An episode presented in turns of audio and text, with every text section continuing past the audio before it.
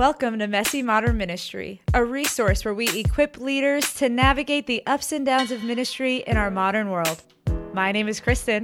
And I'm Joe. And we are so excited to have you join us today. On this episode, we have part two of our conversation with Pastor Mark Schilling, campus pastor of Redeemer Church in Rome, New York. Be sure to check out part one because we're going to be picking up right where we left off. Enjoy the episode, guys. God builds the church. Let's just be really clear about that. God builds the church. I don't. He lets me jump in with dad's project, but God builds the church. And I think that that allows me to put my phone on vibrate when I'm on a date with my wife for two hours and not have to feel like I'm on call for every stupid, petty thing that someone feels the impulse to text their pastor about. And I was that guy. And it did take a toll on our marriage early on. So take it from me, young folks that are about to get married. Like there, you, there's when you're switched on in ministry, be switched on. You know. So if I'm at the church and it's Sunday morning and I'm busy, my wife knows, knows not to come bother me about what do you want to have for lunch. I mean, we ain't talking about that, right? I'm switched on. But when I come home at night, she also expects me not to be staring at my phone and, and engaging in in the minutia of ministry that never ends. It's like it's like a, like being a pastor is like being a farmer. It feels like like you can take a day off from milking the cows, but you're gonna have like problems tomorrow. You know what I'm saying? It's like it never ends.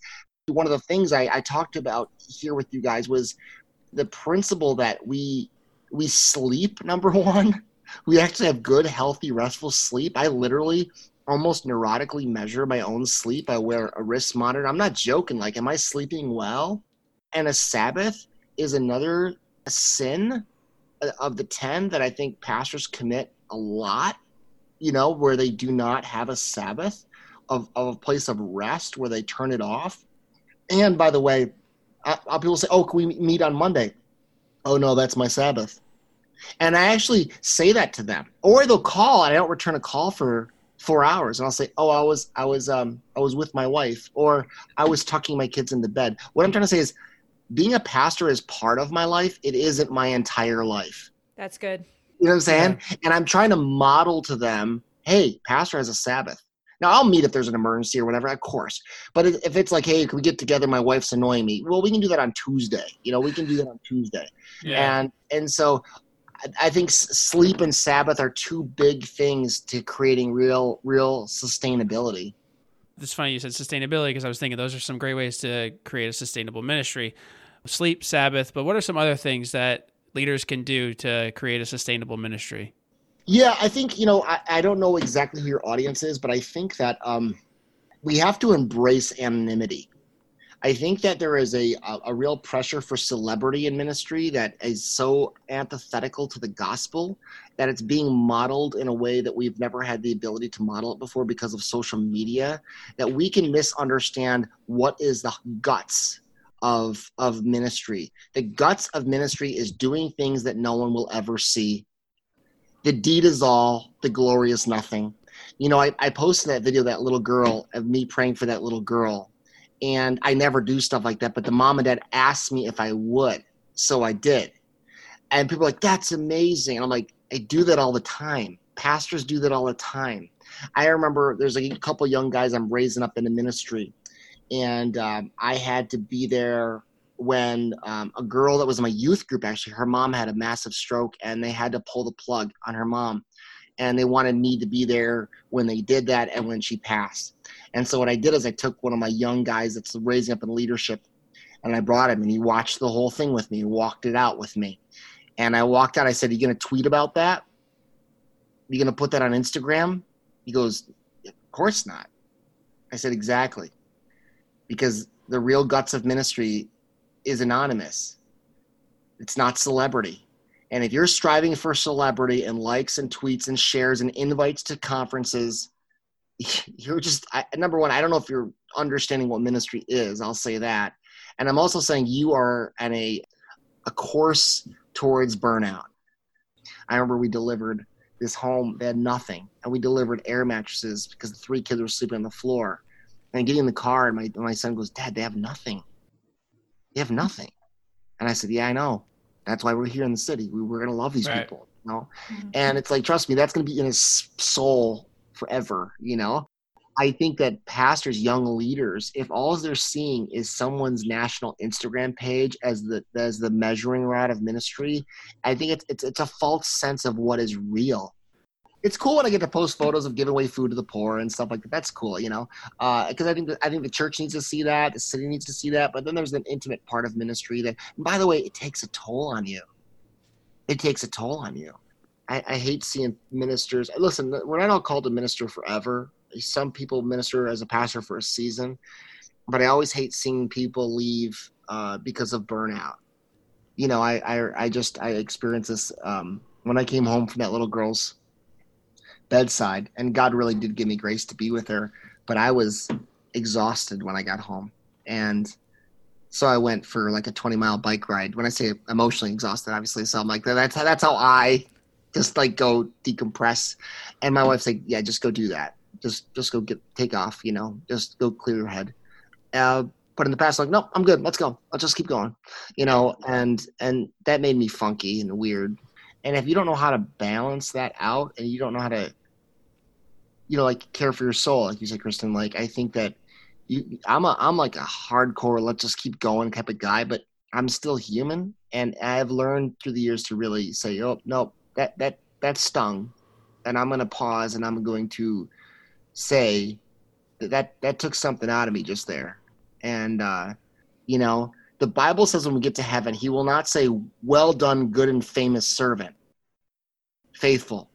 Yeah. You were you were faithful. And we have to just simply saying, How do I be faithful with what's in my hand? That's all God's asking you to do. And for you to say, Lord, was I faithful today? as a pastor, that has to be enough. Not did anyone notice? Did anyone see? Did anyone appreciate? Did anyone this? It has to be simple, like I did it to be faithful. So I think that's a sustainable piece for sure. You're not doing these things for the recognition. There's this level of anonymity. Going to bed at night saying, Lord, was I faithful today has to be enough. And I would take it a step further and say, not only do people not always see the good things that you do, but sometimes you're pouring yourself out and they still have a negative thing to say. They still don't agree. And so to be able to, you know, lay your your head on your pillow at night and forget all of the other societal outside what people have to say for you to be able to say, "Lord, was I faithful today?" Like that has to be enough sometimes.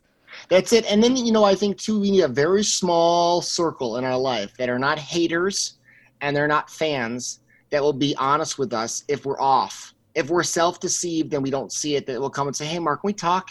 You know, I call them sit down and shut up people that can tell me to sit down and shut up, and I let them speak truth to me. And they know they can do that. And I've explicitly invited them into that role in my life. We all need that. And when you're married, I'll just tell you the number one person ought to be your spouse. I can say, Hey, hot shot. Let me just tell you a couple things, you know. I know I'm in trouble when my wife calls me Pastor Mark. For, for those of you for those of you listening because we don't have video, Kristen just like stared at me. like, if, I get a, if I get a little lippy or I get out of line, the house was like my wife will say this, "Okay, Pastor Mark," and I'm like, "Oh." Uh, okay, okay, you know. But you know what? What, what is she doing? I always say this. I go, we have the Holy Spirit as a still small voice until we get married, and then we have a wife who is a loud voice of the Holy Spirit in our life. Still a voice of the Holy Spirit. That's I said. It's the loud voice of the Holy Spirit. And and so I, I think I think my point is we have to listen. If you're single or whatever, we, we need we need voices that will speak truth to us. And then we have to drown out a lot of other voices. Like I I, I don't know when everyone's gonna hear this podcast, but right now we're in just a tumultuous time as a nation with racial issues and as, as a pastor and a spiritual leader, I'm trying to be in the front and have the conversation. I can't win. Like the one side's like you're not supporting me enough, and the other side's going you're not supporting me enough. I'm like, well, who is it? I mean, I I mean, it's like, and listen, you've all been sucked into the interwebs and and the, the conversations where you're just my wife's like, just don't do it, Mark, just don't do it, just don't do it, you know. Right. Um, but sometimes I just can't help myself. And the thing is, when I go to bed at night, I have to say, okay, am I proud of what I posted? Can I stand behind what I posted? You know, I think we have to have, like you were saying, am I okay at the end of the day? And can I add one more thought? You're ready? You're probably not going to expect this, but some pastors need to just get a life. No, I'm serious. I love like, it. Like a hobby, join a dart league. Like do something that's absolutely has nothing to do with ministry at all and don't Right. feel bad about it. Don't feel bad about it. Get a life. Like if all your sermon illustrations are about that time you were making a sermon, like you don't have a life. You know what I'm saying? like, like a lot of times we get so like sucked into this vortex of ministry that it's like sometimes we just need to like go rent a canoe and just enjoy a minute you know and that has actually helped me i got into running bigger uh, in my 20s because of someone giving me this advice and i just like unapologetically started to say i just enjoy doing this. Well how does that build the kingdom? Well it helps me be healthy. And when i'm healthy i'm sustainable. And someone said this ministry in ministry you have to set a pace for which you can finish the race. And as a mm-hmm. marathoner i'll tell you everybody can start a marathon. Anybody can start a marathon. It's the finishing that's hard. And it's the finishing that matters. And so a lot of times and I, i've raced probably well over 2000 miles worth of races at this point and and I, you learn over time you come out of the gate you're excited your adrenaline's going and you're on a six minute mile. Well i'm not a six minute miler you know what i mean? That's just way too fast. And then so it's like six minutes seven minutes eight minutes nine minutes. It's like i'm walking you know? It's like because i, I didn't set a pace pace a rhythm and the rhythm that god has and i'll kick it back to what i was saying about sabbath is six and one six and one. It, it, you can't just go all the time. And again, to reiterate Sabbath and, and to illustrate from my running experience, someone gave me this advice. The problem with runners is because because when you run, you do different types of running. You do hill runs and you do fast runs and uh, long runs and you know easy runs. They said this: the problem, the reason you're not making progress, Mark, is you're running too fast on your slow days and too slow on your fast days. Let me say that again. If people are listening, let's talk about Sabbath, right? On your days where you're supposed to be working, you're not working hard enough.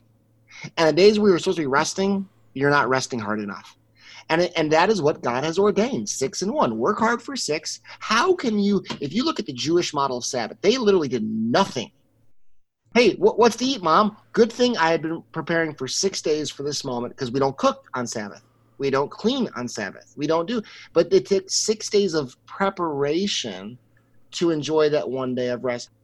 The thing is, like setting a pace to finish the race is so important. I have a young guy. He was 23, single when he got into ministry. He's he took over for me as a youth pastor, and he wasn't taking a Sabbath. And it didn't matter. To him. He lived with his mom and dad, and and you know had no pressures of family. And I said, get used to doing it. I go, go fishing, get in a tree stand. Take I want you to take an entire day off. And he did. He really he started to honor the sabbath. He didn't need to but i said you're gonna have a wife one day. You're gonna, you're gonna have kids one day. If you don't find rhythm you know your family's gonna resent you. You've got to find a rhythm. And now he is married to a great girl. And he had already learned that okay my day off is my day off and he is i'm proud to say i believe he is setting a great pace to finish the race of ministry that he's on right now once you're burnt out it's harder to kind of catch up. Totally, exactly. I started doing ultra marathons, like 50 mile races. And uh, I made a huge mistake of I don't know how I showed up dehydrated to a race. And after eight miles, I had blood in my urine, which is bad. you don't want that. Um, and I was actually being paced by a race doctor. He's a doctor, and I showed it to him, and he's like, "Yep, you're really dehydrated." The problem is, I was behind the curve. Now I was trying to drink, but now my body was not wanting to take it, and it took me another 42 miles before I could have anything working again because I had so I got behind the curve. And that's why they say you have to drink before you're thirsty, is what they say in running. And that's a great ministry. That's a great ministry mantra is drink before you're thirsty. I think by the time you're thirsty or your wick starts to turn black, you're you're late, you're late to the game. And that's where I told um, you that I have burned out two and a half times because the halftime was I caught myself before it was too late. How do you identify it and start rejuvenating yourself, refreshing yourself before you are at a place where it's so much harder? You know, it's a great question. You know, as a pastor, one of the biggest frustrations I feel is people show up in my office and it, it's like they took their life and crashed it into the side of the mountain. And they're like, hey, can we chat? It's like, why didn't you call me when you were still in the air and there were idiot lights going off on the dash of your life. You know what I'm saying? so it's like a lot of times we're ignoring what I call idiot lights in your car. Like, what's that light mean? Oh, I don't know. Let's just cover it with some electrical tape and ignore it. Well, that that's not a good idea. You know, you have to pull over while the engine's still running and address it. And because there's there are steps to this. It's not like one day you're fired up for the Lord and ministry, the next day you want to quit. There is a process, but a lot of times it's happening subterraneally in your in your spirit but there are ways to identify it because in a healthy mode right we are enthusiastic for fill in the blank. Uh, marriage ministry kids the future you're excited. You look to the future with hope. Um, but then when that disappears stagnation can start to set in. That's the second step where you're going in the wrong direction where it's like yeah that's it's monday you know, it's uh, here we go again. You got to do what you got to do, and then it's frustration. God, I, I, I can't believe I got to do it. Another board meeting. I can't stand. So annoying that I have to put up with another frustration, and that can express itself in a lot of different ways. And then the last is apathy, where you know it's actually the opposite of enthusiasm. It's just like you're. It's like there's there's just no anything. It's just like you're going through the motion and so I think you have to start here. Everyone who's listening, are you enthusiastic? Are you fired up? We have bad days, don't get me wrong, but I'm talking about protracted periods and times where there's just not excitement. Everyone who's listening should be asking themselves right now if you're in ministry of any kind, whether it's vocational or you maybe volunteer uh, twice a month, are you excited about that? You should be. I was glad when they said to me, let's go to the house of the Lord. But when I'm like, okay, here we go to the house of the Lord, like, are you enthusiastic? Right there. If you're not, this podcast was for you. And we have to start leaning in and saying, Lord, what's going on? Why are you that way? Well, there's a lot of different answers to that. All three of us are talking, and we could all say, oh, yeah, none of us feel enthusiasm. Well, the reason why for each one of us might be different. And thank God who gives us the Holy Spirit as our counselor. If we say to the Holy Spirit, Lord, why is this? Why am I not feeling the joy that I once felt? I really believe he's faithful to speak to you and and start to respond. Yeah, that's really good. Pastor Mark, are there any resources out there that you know that have helped you that you might want to share with the people listening? Well, if I'm honest, there's a ton of great Christian books. I love Reset by David Murray. Um, it's an easy read, and he helps to not only identify uh, burnout, but also kind of gives corrective measures to take based on what you're experiencing and he'll say if you're feeling this it could be because you're thinking about this wrong and i like that. But there's a ton of things. I think the most important thing is to get out of denial that you are immune from or exempt from the possibility of burnout. Ministry has rhythms ups and downs ebbs and flows and there are times when you will feel burnout. But we don't just embrace that. We we we lean into it. We we acknowledge it and we start to resource ourselves. For some, it might be as simple as a book and some fresh time in worship, and you're like, okay, I'm back. Others, it might mean a counselor. Others, it might mean a sabbatical. Everyone's different. But I think simply acknowledging it is the biggest first step to say, huh, maybe I, we were talking to and people are listening going, I never thought about it. And that's what happened to me. I read a book and I wasn't thinking about it. But when I read the book, I started thinking about it and I started really addressing it. And by God's grace, I'm still here in ministry. So I, I think that burnout, I think, is going to be a part of everyone. Some level of burnout is going to be part of everyone's story in ministry. The question is, is it going to be a part of the ministry or the tombstone on your ministry? My prayer for everyone listening is that burnout would not be your tombstone. It'd be a moment that God will use to make you lean into Him and grow stronger.